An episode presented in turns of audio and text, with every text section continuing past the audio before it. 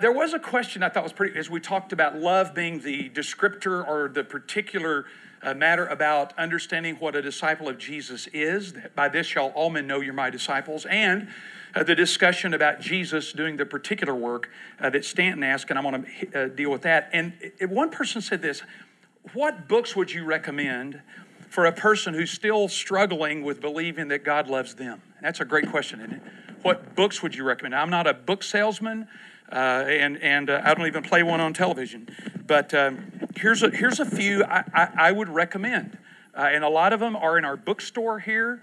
Uh, at uh, crossings, if you'd uh, make your way down there, a couple of number number one, the Jesus I Never Knew by Philip Yancey, the Jesus I Never Knew, a very thoughtful work of really understanding is our understanding of God and image of God correct. So that's, that's a good one. Another one uh, that I found that would be helpful, and this, uh, I'm going to start with books that I think may help correct your view of God. And then I'm going to try to go to some books that may correct your understanding of even what the Christian life is. Another one is The God of All Comfort by Hannah Whitall Smith. The God of All Comfort by Hannah Whitall Smith. Uh, Hannah Whitall Smith's uh, daughter was married to William James, the father of American psychology. Uh, and uh, I think I've told, but one of my professors discovered some correspondence between William James, uh, the, the great Harvard uh, uh, father of American psychology, and Hannah Woodall Smith. And the correspondence was this I do not believe in God. But if I ever come to the point of coming to that position, I hope that I understand God like you do. So that's a pretty heavy endorsement there that uh, William James with Hannah Woodall Smith. Another one is The God You've Always Wanted by Bill Hybels. Now, you're going to have to buy these, but I'm just trying to give you a, a smatter. The God You've Always Wanted uh, by Bill Hybels. And finally, a book I've had for, for probably 30 years, and I, it's still in print, is The Father Heart of God by Floyd McClung. The Father Heart of God uh, by Floyd McClung. Now, there's another feature of it sometimes is that our religious experience and our religious history uh, has uh, something uh, to do with that. And there's a couple of books I would recommend if that's your case. So saying, you know, I think I understand God, but it's this whole church thing, this whole how do you live life, this legalism sometimes that creeps in. Here it is. Uh, uh, the Ragamuffin Gospel by Brendan Manning, or Brennan Manning. The Ragamuffin Gospel by Brendan Manning. And then another one I have found, I've got on my desk and still looking at at times, is Toxic Faith. Toxic Faith by Stephen Arterburn. Uh, you may be familiar with some of his work and uh, Henry Cloud and others. Toxic Faith. This attempts to address not only uh, maybe people have an un- incorrect view of God or misunderstanding, but they've, they've been affected uh, powerfully, if you will, uh, by some ways of religion or misunderstanding in that. And then finally, one of my favorites uh, of all time, which I think uh, I, I, try to reread uh, on several occasions, is uh, The Knowledge of the Holy by A.W. Tozer. Uh, the Knowledge of the Holy by A.W. Tozer. any of those books, in my judgment, would help either address the issue about uh, that God loves you by understanding the nature of God or by understanding some of the issues that sometimes religion uh, has a way of kind of sneaking in and, and, and digging around our life. Okay? All right. Uh, here's another one. Uh, another question. Uh, you, he said, You say that all of this life is about Jesus, but your applications seem to suggest it's all about us. I thought that was a, a fair question. Uh, you know, when we get to the end of any point, I try to give you something to what? Do, you know, right? I mean, it seems like that. But I think it's a fair question. I want to be clear here to say when you say it's all about Jesus and our trusting Him, uh, but then the applications. I, I want to make this distinction I've made before uh, is that I do believe that there is a distinction that I didn't make this up, Dallas Willard did. There's a distinction between effort and earning. I'm not earning anything by doing or applying these things. I'm exer- exercising, if you will, some effort. And so in this matter, we practice, if you will, uh, some of the things that we're learning uh, to allow God to work in our lives. I've used this illustration, and I'll, I'll just uh, say it this way. Uh, this morning, uh, I took a shower. Aren't you glad? And that's probably way too much information this early, right? I took a shower.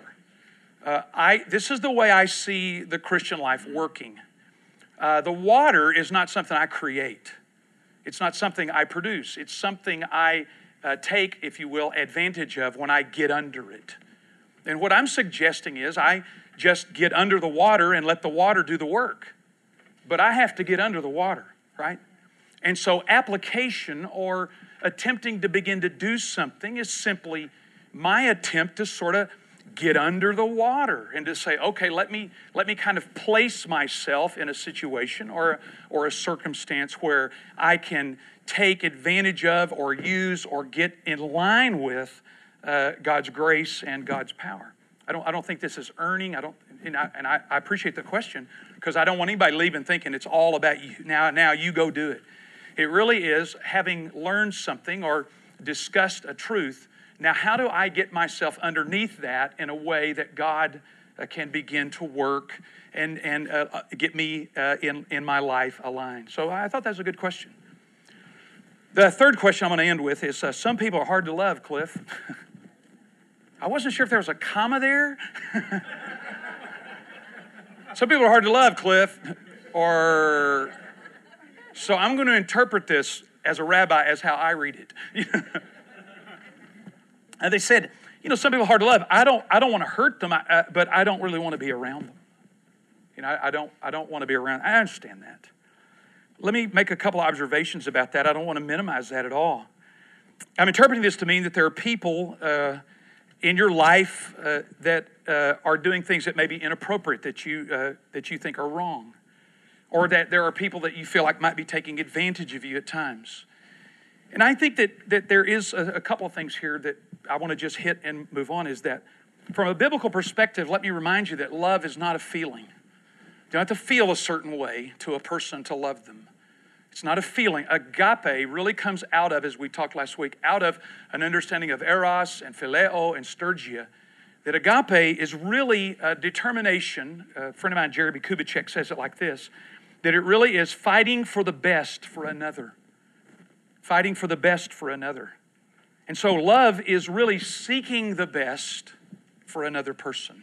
It doesn't have to be emotional, you don't have to have a lot of feelings about it, but you are seeking the best. Sometimes the best might be for you just to quit irritating them, you know, by being there and just saying, look, I realize this is a situation that that is, irrit- is an irritant, and it's probably best we just not be around each other. It's no, there's no ill will here. It's just I realize my life or the way I go at things is an irritant to you, and probably ought to just agree to, to do that. Go look at Acts when uh, Paul and Barnabas uh, have a little disagreement over John Mark. That uh, you know, Barnabas wanted to take John Mark, and, and Paul said no way, and they just decided to to sort of kind of go their own way and say, you know, we love each other, but it's probably not best for that. The other thing is this is, and I don't want to get too spiritual here, um, but I would, the longer I've, I've been a follower of Jesus, uh, the more radical, the more difficult, the more challenging this matter of love is in my daily life. I remember when I was in seminary, uh, my dad uh, had a fellow named John, uh, uh, Don Demaray, who was a brilliant scholar at Asbury Seminary uh, and came and preached at our church. And uh, Don, who I knew, who looks like Mel Brooks, by the way, and uh, you can't take class with him out going, these t- 15, 10 commandments. And if you've never seen that movie, so you don't know what I'm talking about. Y'all are all Christian people. But I remember Don came to church that Sunday and, uh, and uh, was preaching, and he announced he was going to preach on love. And as a young seminarian who knew everything, right? I said to myself, well, Don, I guess you had a tough week. Got to pull something out on love. Because nobody's going to argue with that. But I'm telling you, as I've gotten older, this is where I live every day, and you do too. I think that sometimes these relationships should cause this where we cry out to God to do something in us that we are incapable of doing for ourselves. For we cry out to God for Him to do something in us that we are absolutely incapable of doing ourselves. See, part of the problem, we're going to talk about this today in Peter. Oh, what a good segue. Here, we're going to talk about this that part of the problem for a lot of us, and I'm including myself, is that we don't know the difficult and the powerful work that love requires. Henri Nouwen said it this way we like power and authority because we don't want to do the hard work that love demands. And I'm telling you this that's where I believe I understand my greatest sense of need. Like I said it this way you'll never get to the beginning of God till you get to the end of yourself.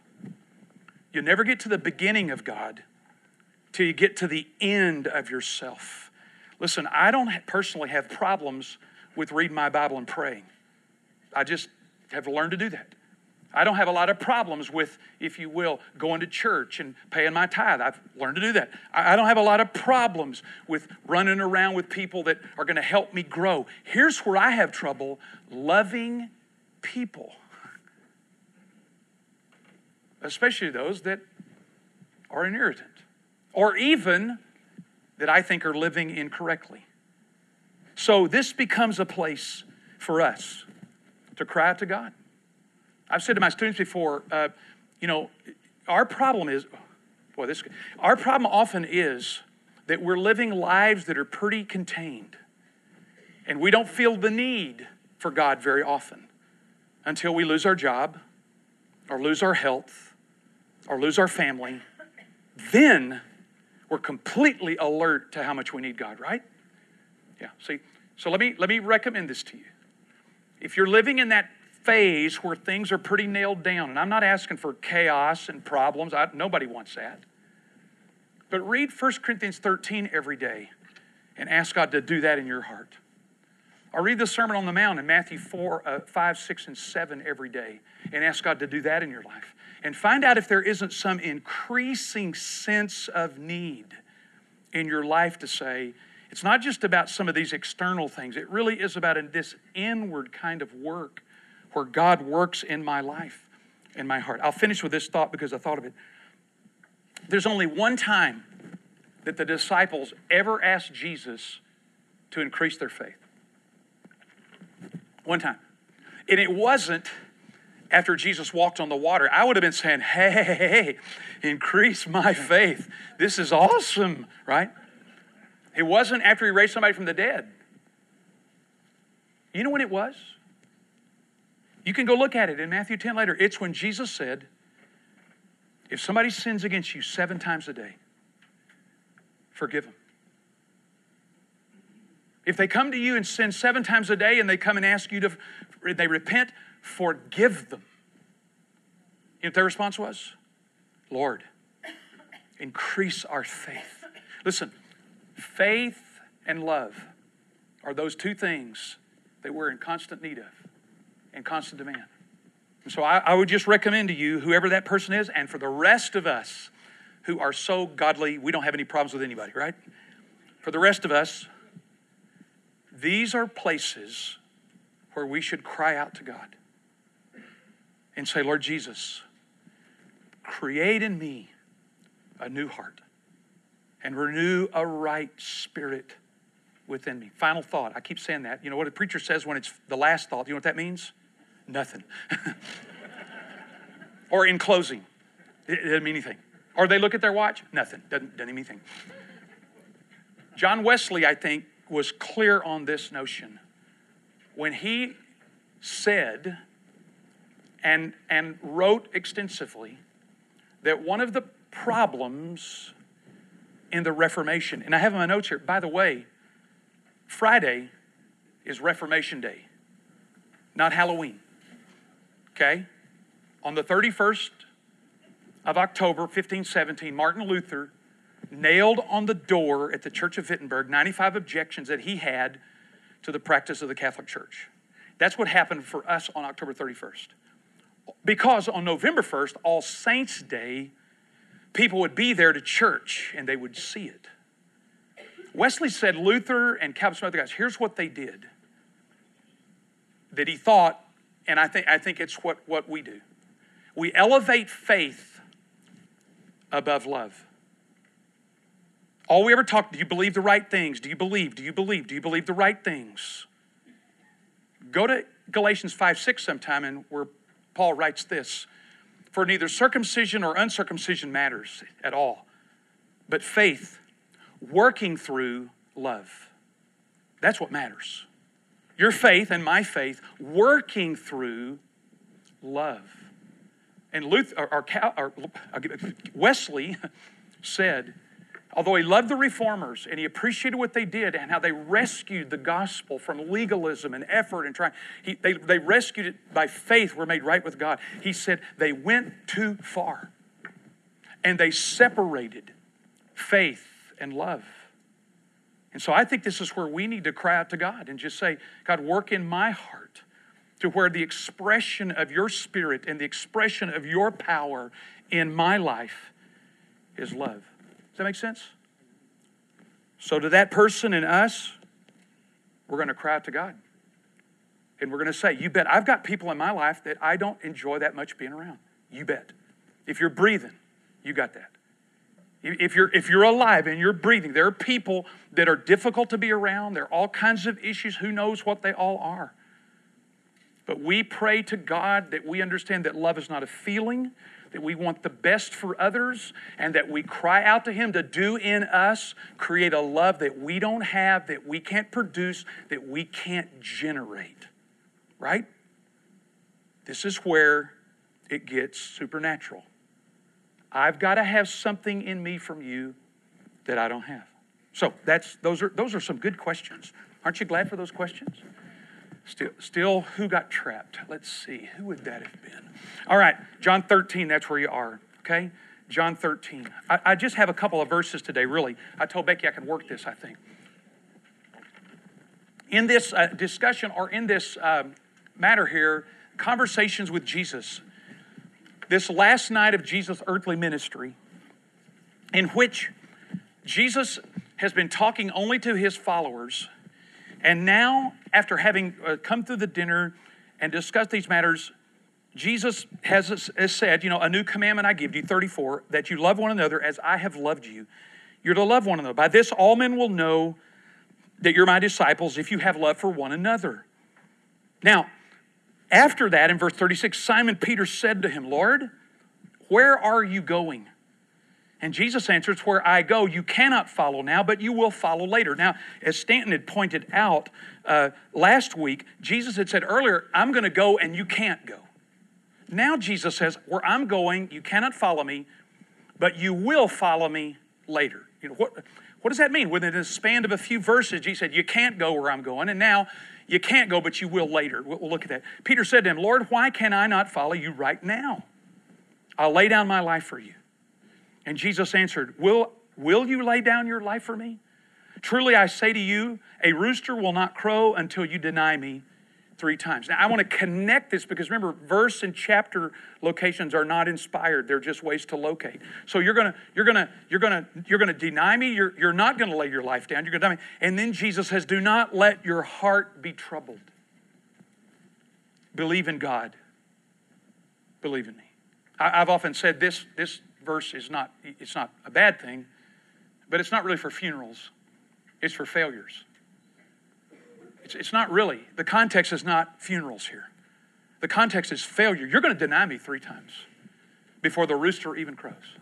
And so I want to look at this under this idea of this conversation is this way. First of all, uh, here we go. Is Peter's missing the point?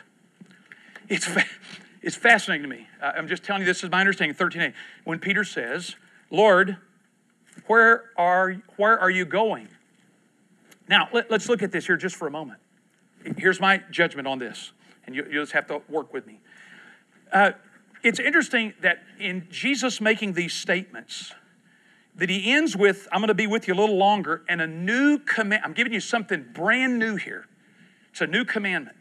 And we talked about that this commandment is different in degree and in sequence. The degree is you're to love not as you love yourself, but you're to love as I have loved you and it's in sequence because it assumes that these guys have been loved. That's a, that's a significant point there. It's, it, it, it, it, it at least amuses me or cracks me up By this all men will know. This is the sign. What is it that signifies? What is it that demonstrates? What is it that, that marks out the followers of Jesus? You know, uh, when we go back to Becky's place, there are people called Mennonites in that area. And we know who they are because of the little hats and coverings that the women wear, right? And and and so that's what marks them out. We say, oh, there's some, I mean, we're not. They're, they're wonderful people. They have great restaurants, and uh, you know, uh, and then and then you see up in the uh, up in uh, in um, uh, eastern Ohio, like my folks used to live, you have the Amish, the way they dress. You know, what cracks me up is this is where legalism will take you. Do you know why they started wearing black suits and all that kind of stuff originally? To not draw attention to themselves. How's that working? There's a bus, you can buy a ticket to go look at them like they're in a zoo. Look at, they're, they're over there. See them? Look, look, they're working over there. Look. That's where legalism always takes you. You think, this is nuts. You thought, we're not going to draw attention to ourselves. Now a gray bus line comes by here and they're pointing them out. And you can buy little doll. It's ridiculous. See, what is it that marks out the followers of Jesus? He said it's love. And Peter seems to miss the entire point. He wants to talk about where are you going? Where do you look at that? Peter said, Lord, why can't we go where you're going? It seems to me that he has missed the point that Jesus is carefully trying to indicate what is important to him and his followers. This is how people are going to know you're mine because you love one another. But Peter's gotten hung up on the statement in 1333 he can't hear or doesn't care about what Jesus has said is central. It's fascinating to me. You see, it's like we are. We want to talk about the second coming in the Middle East. We want to discuss worship styles. We want to talk about anything other people, how they're living, how the world is so bad. What'd you expect the world to be? you know? How, how things are so terrible, people are bad. Listen, what Jesus said, concentrate on this. This is what you ought to be concentrating on, Peter. Peter misses the point. Peter appears to not even hear what Jesus said is the essential truth that characterizes, that is the mark, that is the sign that you're a follower of Jesus. Not who you vote for, not how you, not how you act, or not what you do on Sunday morning, although those are all important things. Do we love each other? And Peter misses the whole point, which is not unusual. He wants to discuss. He wants to argue. He wants, listen, I, I was saying, I wrote this in my deal. Listen, I, I could fill up an auditorium and sell tapes if I could give you 14 steps on understanding the end times, right? Let me sell a tape on how to love your enemies and pray for those who persecute you and see who shows up. we won't talk about anything but that. We're willing to get intrigued and interested in those kind of matters. It seems that Peter doesn't even see that. Now, Jesus is going to answer his question, but it's amazing me, right on the heels of that, the question is, where are you going? Why can't I go? Hey, I want to go. Why, why can't I go? You get the irony there? That Jesus is, is making this statement about what distinguishes the followers of his. Hey, why can't I go? I bet I could go if you let me go. You're thinking, oh my goodness, you've missed the whole point. This idea of this notion that has taken the place of love. I, I love uh, football, like some of you do, and uh, occasionally. I remember when I was uh, in Houston years and years ago, Bum Phillips. And by the way, I know why his name is Bum. I know his first name. yeah. O A I L, oil. Or O I O L, however you pronounce it, Oail Andrew Phillips. I'd take Bum. I'd take Bum. Bum Phillips was just a master at catching people and missing the point. Uh, he was interviewed one time, and this guy had coached in high school and college. He, he coached with Bear Bryant, Hayden Fry, others. In an interview one time, one of the guys was trying to make a point, one of a, a, a significant point here, about Earl Campbell, the great running back from some college I can't remember offhand. Uh, who, who played for the Oilers, who Jack Lambert said for the Pittsburgh Steelers, it was like tackling a Jeep whenever he came through the line. And the interview says this to Bum in, a, in an interview. Uh, Mr. Uh, Coach Phillips, he said, uh, You know, aren't you ever worried about Earl Campbell? Because when Earl Campbell gets hit and goes down, he's slow getting up after tackled. And Bum said, Yeah. And he goes down slow too. yeah, real slow. They asked him one time about this. They said that Earl Campbell could not finish the mile run at practice, he couldn't finish it. And so Bum says to him, Okay, whenever it's first and one mile in a game, I'll not give him the ball.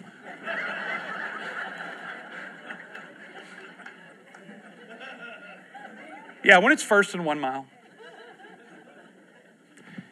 Bum was really good at illustrating how people are missing the point. That's what Peter's doing. It's easy to not want to talk about love. It's easy to not want to discuss what is it that distinguishes us. It's hard work.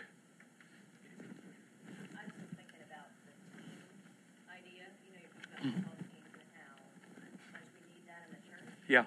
Because Peter has, you know, he told us last week that being like a child, how important it is to be like children. Yeah. And he's got that impulsivity, right? He Yeah. has that. Mm-hmm. But then he just doesn't listen well. Yeah. So somebody else in the group who listens well can help him Mm-hmm. and he Hopefully. can be more childlike. Yeah. That's right. But he, he, he, that impulsiveness, well, why can't I go? You're right. Is, is this idea, why can't I go? He's missing the whole point that Jesus is making. So here's, I don't have this on your outline, but I ask you this question. Is there something in your life or my life, we're asking ourselves, is there something that you or I have allowed to take the priority of love in our life with Jesus? Is there some doctrine? Is there some idea? Is there some concept? Is there some practice? Is there some thing we're fighting or up, uh, uh, uh, worried about or uptight about? How prominent is the truth that love is what should be central? Now, I'm not talking, I told you last I'm talking about sloppy agape, just letting people go. Sometimes love has to speak to people and say things that are true. Sometimes love has to say, This can't go on. This isn't right. It's going to harm you, it's going to hurt you.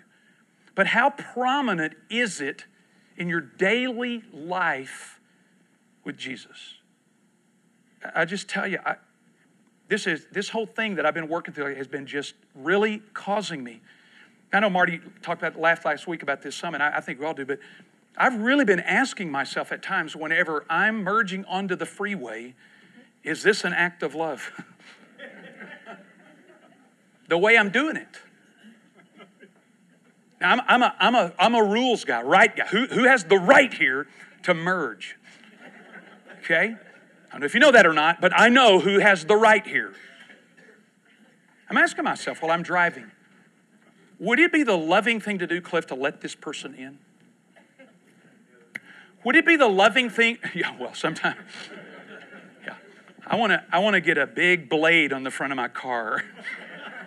a big blade and a cattle guard. Yeah. I'm going to teach you driving 101. or at work. Is, is it the loving thing to do to always have my opinion? How about at home? Is it the loving thing to do to watch TV all night and not talk to my wife or kids? Is it the loving thing to do to say, This is my money, man, I do what I want to? Is it that prominent in our understanding? Now, I'm going to move on. That's something to think about. Number two, or B, Jesus' response. Now, notice what Jesus says here. This comes back to Stanton's original question. Um, where I go, you can't follow. But from now on, but, but you will follow later. Um, I think what's going on here is a couple things. I want you to uh, note in your Bible the word follow happens twice there at the end of verse 36. You cannot follow me, but you will follow me later. Does this mean that in general, Jesus is saying, Look, I've got something to do you can't do? Go to the cross, right? I've got something you can't. We talked about that last week that Jesus is a specialist. He's got Jesus is doing something that no one else can do. But when I get through with that, you can then follow me in your life. And he did. That's a general idea, perhaps. You know, he's just saying, I'm going somewhere to do something. You can't do it, but after I do it, then you'll follow me. Or two, is it specifically a statement by Jesus that Peter will follow Jesus in the way he will die? We know in the gospel accounts and others, or we know in, in, in church history, rather, that, that Peter did in fact get crucified upside down. There's an ancient legend, Quo Vadis is the, you know, the book or the movie uh, that is uh, supposed uh, to be a legend in the Roman Catholic tradition uh, and uh, tells the story of how at one point Peter was in Rome and was, was leaving because of persecution, and that Jesus met him on the road going back into Rome. And, and, G, and Jesus uh, says, or Peter says to Jesus, Where are you going? He says, I'm going back to be crucified again. And Peter turns around. That's a legend. It's, we, don't, we don't have any evidence that that happened, but that, that idea that Peter will, in fact, have a similar kind of death. That Jesus saying, I'm the forerunner, Peter. I'm going to open the way to God for you, and you will then follow me later. You will be able to follow me after I do what I'm doing. So I don't think it's a contradiction here. I think in 33, Jesus is speaking only and specifically to the notion I'm going to the cross. You can't go here. You can't do what needs to be done here. In this case, he's saying, I'm going to go. Let me clarify. I'm going to go. You can't come now, but you'll follow me later. Look at that word there at the end, but you'll follow later. When I read that and looked at that, I thought about what Jesus is saying here is that he's indicating he's the forerunner. He's the one that goes before us. He's the one who works the work and does all that he does and to enable us to follow him in the days to come. We follow Jesus because he has completed the work that had to be done. He did the work, he completed the work that had to be. Now we can follow him. And in Peter's case, perhaps, the notion is he will even follow him in a similar way to die. Are you following Jesus? Am I following Jesus? Now, let, us let's, let's be clear. You can't follow Jesus in what he did. He's the only one who could do it. But because of what he did, now you can follow Jesus. Because of what he did, now you can. You know, I had an interesting conversation with my students uh, this past week. We, we often have interesting conversations. We are talking about this about following Jesus. And it got real clear as we talked about this, I thought, I'm going to talk about this in Sunday school that it seems to me that in this, these are real generalizations, and you know they're probably all always an exception. Is that for many people they follow Jesus out of the threat of punishment? You know, if you don't follow Jesus, go to hell. There's, there's a threat of punishment that is, if you will, present. And I'm not saying that, that it isn't a smart thing to not want to go to hell. You know, I'm, not, I'm not saying that. But I'm saying it seems that some people are only motivated by that to, to, to escape punishment. On the other hand, there's other people that it seems to me that they follow Jesus for the motive of the prospect or the possibility of reward. If I do this, I'll get that. If I live right, things will work out great. I'll go to heaven. You know, that's a, the ultimate award, reward. And I said to my students, I said, you know, there, there's certainly some admixture here of this, but let me suggest to you something about following Jesus. If you're following Jesus just because of the threat of punishment, it's my judgment as I've watched people over the years, people get fed up with that and just say, I'm out. You ever seen that? I'm, t- I'm done with it. I don't care. I'd, I'd rather, I'd, you know, Invictus, the terrible poem I would never remember having by is to say, I would rather stand in hell than bow in heaven. It's the poem Timothy McVeigh quoted after he'd been judged. Fascinating thing is, the night before he's executed, he called for a priest. But that idea of constantly being harangued and harassed by fear won't work. You'll get angry. You, you should. if the only thing that is motivating you is the absolute threat of fear of punishment or the possibility of reward. Well, if I'll do this, I'll get that.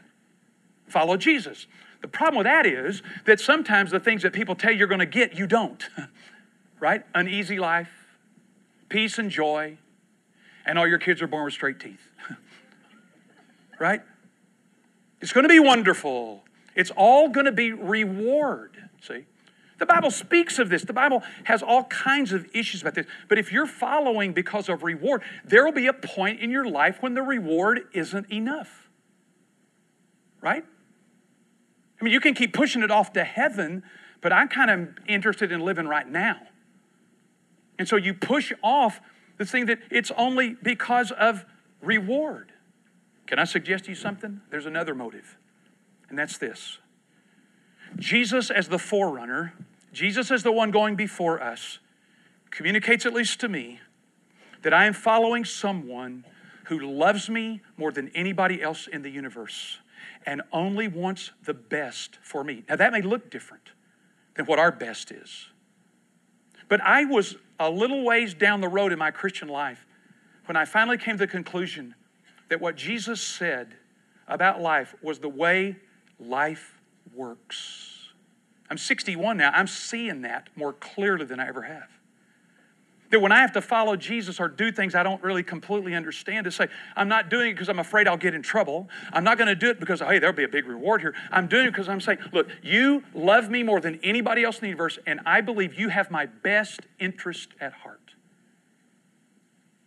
My judgment, every other motive is going to burn to the ground at some point. You don't get the rewards you wanted, or you get tired of the threat. You say, it's because this forerunner, he went and did something for me I could not do for myself. And I'll follow him now because he did what I could not do. He's the forerunner, he's the one that says, follow me. And life will be what you need it to be. Third thing, got to hurry.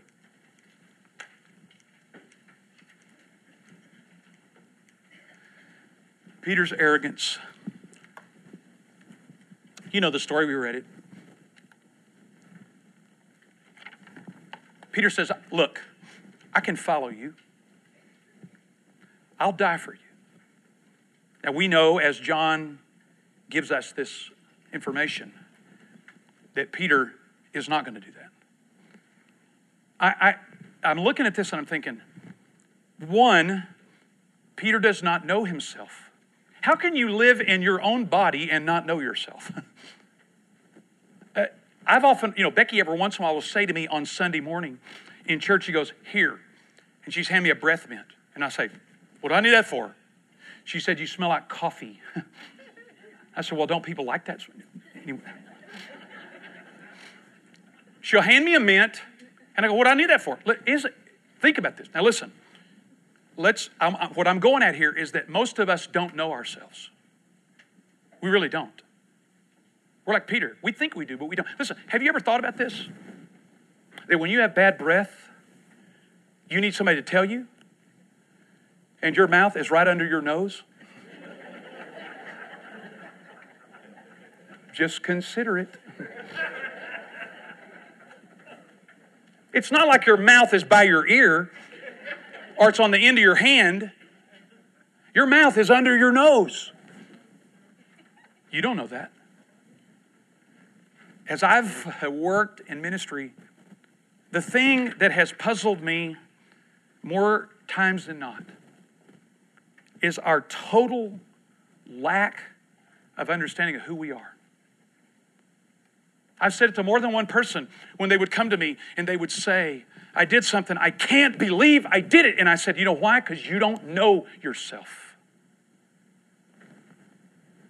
Francois Fenelon, a great Roman Catholic mystic in the 17th century, would say it like this If you're ever surprised at what you do, it's proof you don't know yourself. It always worries me when people say, I would never, and I'm not, and I can't, and it won't ever happen. And I get worried. because I think you don't know yourself. I'm not here to say that we need to beat up on ourselves, but I'm going to tell you this Peter doesn't know himself. He does not. And this is the notion here that many of us carry at times that we often wonder how something happened or why did this occur or why did I say that because we don't know ourselves. I showed you this before, I'll show you real quick. In fact, a friend of mine talked to me one time on it. This is what you call the Johari window. You've heard it, but you need to re- be reminded. It's J O H A R I, the Johari window. It was developed by two guys at Harvard, brilliant, called Joe and Harry. I'm not kidding. In this first quadrant, they say, This is knowledge that all know. I know I am loud. You know I am loud. We all understand that, right? That's we all. The second one is uh, stuff in my life only I know. I only know I've been if if if I've been to jail. or unless I tell you, there's stuff about me that only I know. In fact, you've been talking to somebody and you go, hey, TMI, dude, TMI, too much information. Tell me more about you. I got a friend that says, apparently you've confused me with somebody who cares, which I don't recommend. this, is, this is only what I know about me, okay? The third quadrant. What only others know about you. Did you know that? There's some things about me that I didn't know until somebody loved me enough to tell me. There's some things about you that you don't know until somebody that loves you enough to tell you. I walk I guess I found out that one someday ago. When I when I exercise or sometimes like that, when I walk, the kids always tell me they cannot keep up with me. They say, "Can I uh, talk to you?" Yeah, well, we're walking because I got to go somewhere. I walk a 13 minute mile regularly, so I'm moving. And somebody said to me one time, "You know, Cliff, when you walk like that, you make everybody afraid to talk to you." No, come on, I'm just walking for crowd. I'm not, you know, twirling pistols or, you know. So, no, no, no. The way you walk puts people off. And I said, well, well, show me. And so they did. And I started doing this. I went, people really walk like this?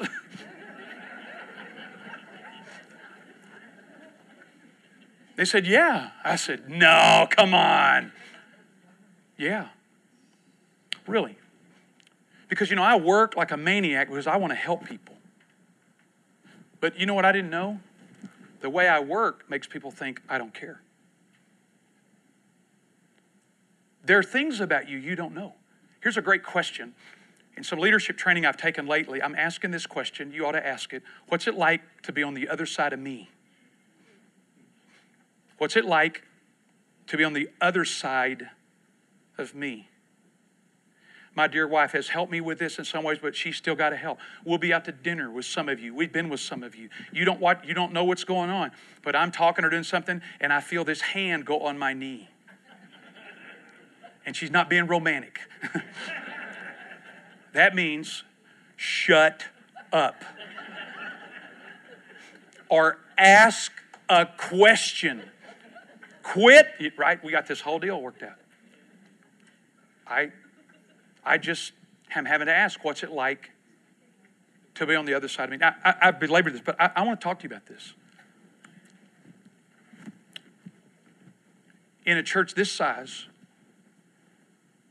it seems to me that one of the things we have to work hard at is to find these people and get them in our life. Because the fourth quadrant in the Johari is the, wor- the quadrant of growth. You want to grow as a follower of Jesus? You want to grow as a person? You want to grow as an individual? Then you get to that quadrant four through three. Through three. And over the years, as I've been involved in ministry, it's fascinating to me how many of us are alone. How many of us don't really have people in our lives that really can help us to understand what is it like to be on the other side of you? What do others see in us that we don't see? What is it we need to grow in? Now, John Wesley was a genius of this, and I've got a quote on here for you, but, but I, I want to remind you that, that we don't talk about, I, this way, I don't, uh, I don't uh, participate in what I call accountability groups. That's too heavy. You're not accountable to me, you're accountable to God. I might try to help you be walking with Jesus, but, but Wesley always called it, these groups, he called them watching over one another in love. It takes a lot of love to go talk to somebody about this, doesn't it? You know, I, I want to talk to you, Cliff, about this. I, I, I want to talk to you about something in your life. We were, we, we were out last weekend. I was a couple here in the class, and uh, we went uh, to a lake thing with them and spent, oh, it's Terry and Dick, you know. And we're sitting there, and I said this to them. You know, it's been great being with you guys, but I was a little nervous coming to spend the weekend with you because you might find out I'm a nut. right? You know, I know some things about me, and I know some weirdness about me.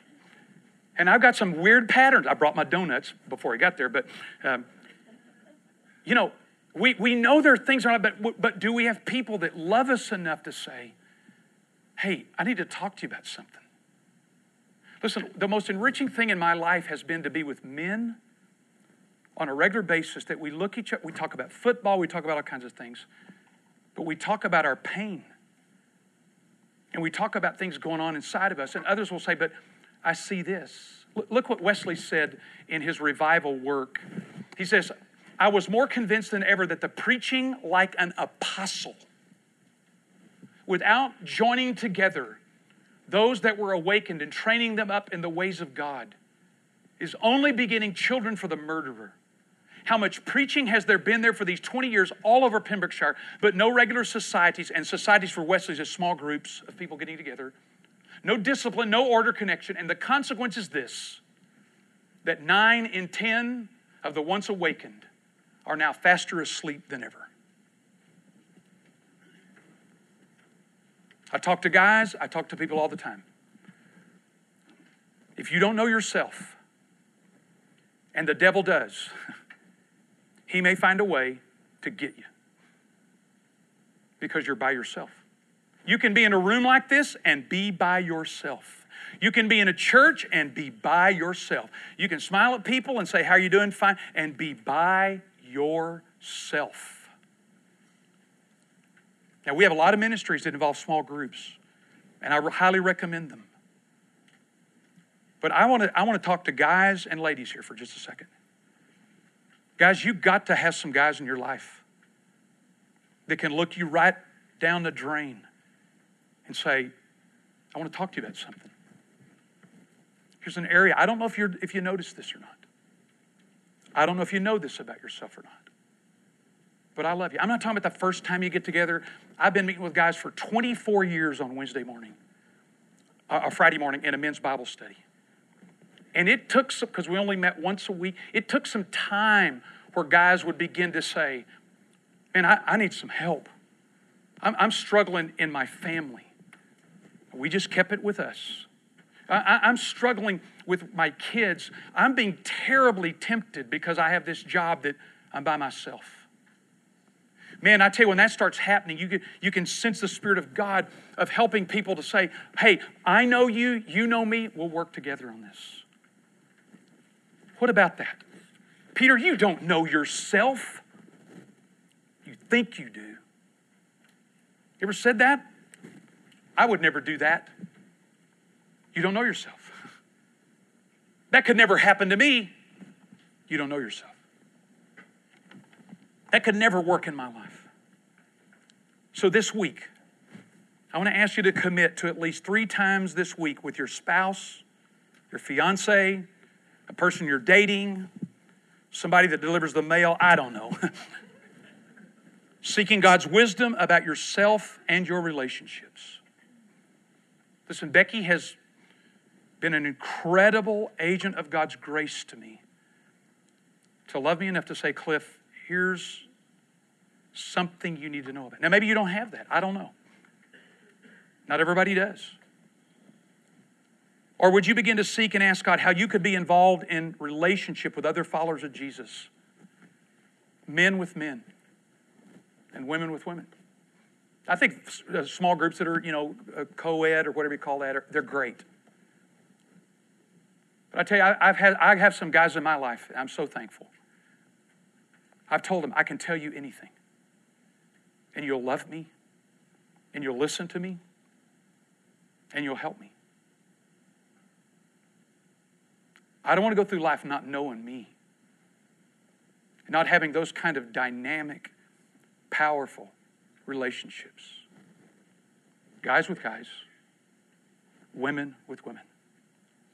Would you be committed to that to say, whether it's in my marriage or my fiance or someone, or I'm gonna, I'm, I'm gonna do that, Cliff. I'm gonna find some guys that'll get together. Because when things start busting loose in your life, if you don't have the support and the surrounding of that, that's what causes so much destruction. When things start coming unhinged, it's, it's, it's going to be tough to find that support. So I want to encourage you to not be like Peter. Jesus says, You're not going to lay your life down, but you're actually going to deny me, Peter. Now, Peter had a lot of love for Jesus. His, his devotion and his love for Jesus was outrunning his ability. So listen to me. You, you can love Jesus and this can happen. You can be devoted to him. You can think he's wonderful. You can praise him and worship and raise your hands and worship. What, you, know, you, can, you can have great devotion for Jesus, but your ability gets outrun from devotion.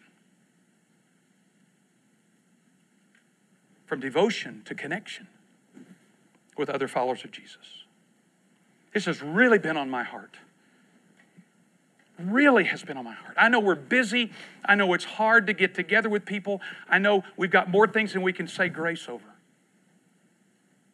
But because we don't know ourselves, this is why it's so critical. I, am going to put I'm going to push some stuff out of my life, or get less sleep, or do less things but have people in my life that can speak into my life and say to me those things that I need. So let's bow our heads just for a moment. Lord Jesus, uh, there are a lot of times we feel like Peter. And we're thankful uh, for your kindness, and we're going to see some more of that in chapter 14 to Peter and all these guys. But we're asking for your help today to be guided and directed by the way of love. And again, not some silly, sentimental, sloppy kind of thought, but love that is informed by our faith. And then, Lord Jesus, would you give us the courage to look another guy in the eye if we're a guy or if we're a, a lady, uh, look another woman in the eye and say, let's have coffee. Let's see if there isn't something here God could do between us. Lord, give us the courage to do it. And if people say, you know, I'm not up to that, I'm not really interested, okay. We'd have the courage to just let people be what they want to be. But help us to pursue this, to not just agree with it and say it's a great idea and doesn't it sound good, but to pursue it in a way that brings vitality and life to our lives. We pray this in the strong name of Jesus. Amen. We'll be in 14 next week.